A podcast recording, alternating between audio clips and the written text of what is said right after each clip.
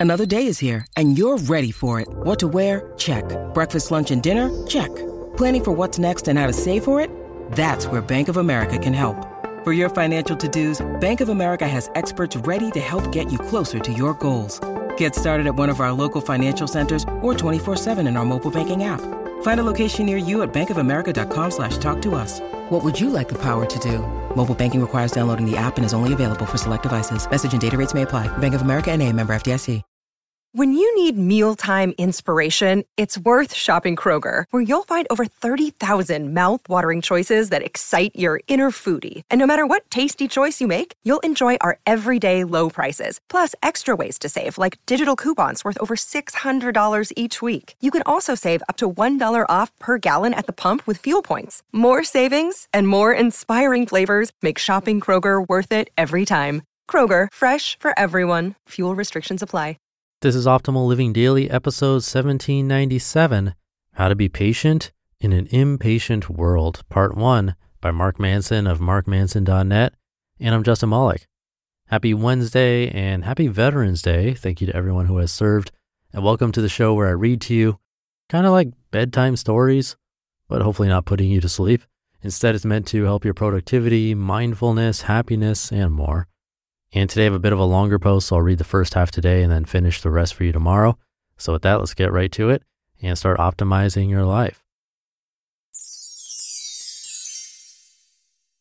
How to Be Patient in an Impatient World, Part 1 by Mark Manson of markmanson.net. Every introductory psychology class talks about this thing called the Skinner box.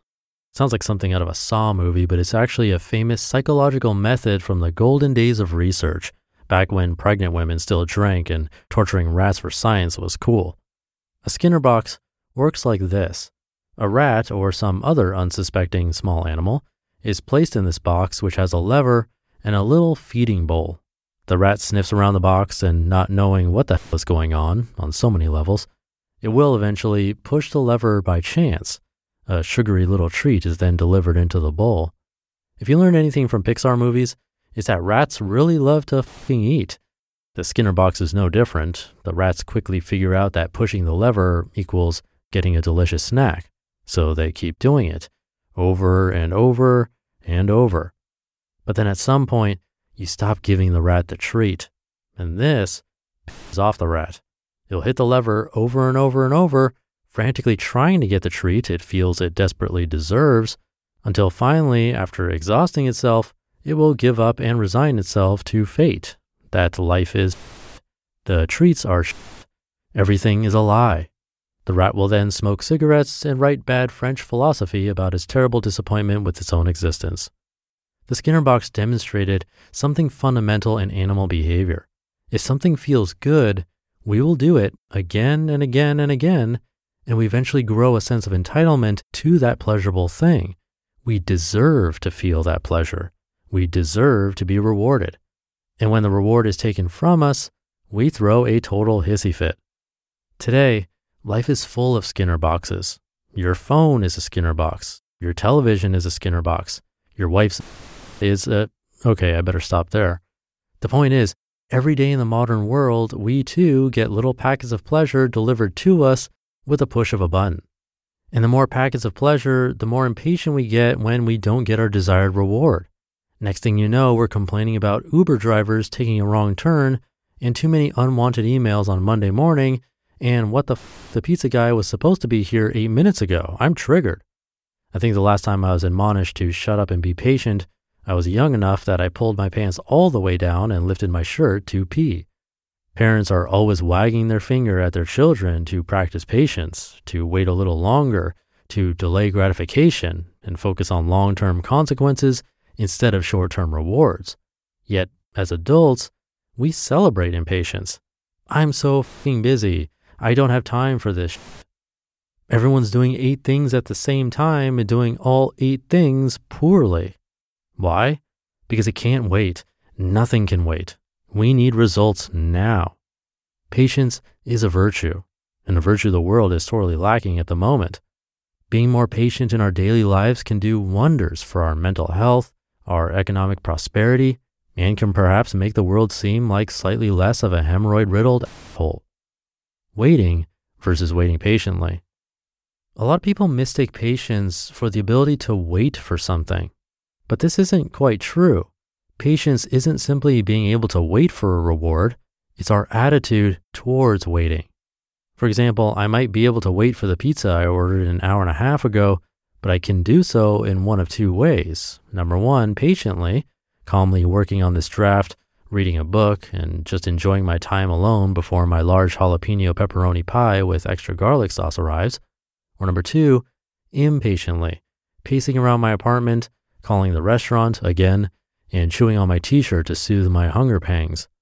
Obviously, one of these options is better than the other. Better for me, better for the delivery guy, better for my t shirt. But the evidence suggests that we're becoming worse at this. We're becoming more impatient. You see, modern society has become its own slightly more complicated Skinner box. Instead of levers, we push buttons, some real, many virtual, others imagined. And instead of those buttons delivering sugary pellets with which to stuff our gullets, they deliver endless streaming entertainment options, digital proxies for social interaction, same day shipping on yet another new bedroom set, oh, and sugary, overstimulating, tasty food for our rapacious gullets. And it's all literally at our fingertips 24 7. In the name of convenience, the market continues to promise a world where we no longer have to wait patiently, that whatever we want, we should have it as quickly as possible. These services and devices then act on us as our own little virtual Skinner box, making us less patient and more irritable when things don't quite go our way. Hashtag first world problems. The problem with this is that upgrading convenience, psychologically speaking, has diminishing returns. For instance, discovering Uber was exciting the first three or four times I used it. Now I find myself perpetually annoyed that my car is going to take three minutes longer than I expected. Three minutes. This driver must be an idiot. This incredible service that I couldn't have even imagined existing a few years ago is now pissing me off on an almost daily basis. And for what? For three minutes. Examples like this are all around us. Some are just stupid, like more than half of people won't wait more than three seconds for a web page to load before closing it. Others are horrifying. Road rage, for instance, is on the rise. The point is, the upside of convenience is short lived. The downside is constant and perpetual. And when we're optimizing our lives for convenience, we're setting ourselves up for a near constant sense of irritation and entitlement. Sound familiar? Welcome to the 21st century. To be continued. You just listened to part one of the post titled How to Be Patient in an Impatient World by Mark Manson of markmanson.net. And thank you to Mark I'll save my comments for after the article is finished tomorrow in part two. So, in the meantime, thank you for being here and listening every day. Have a happy Veterans Day, and thank you again to everyone who has served. I'll be back tomorrow to finish up this post where optimal life awaits.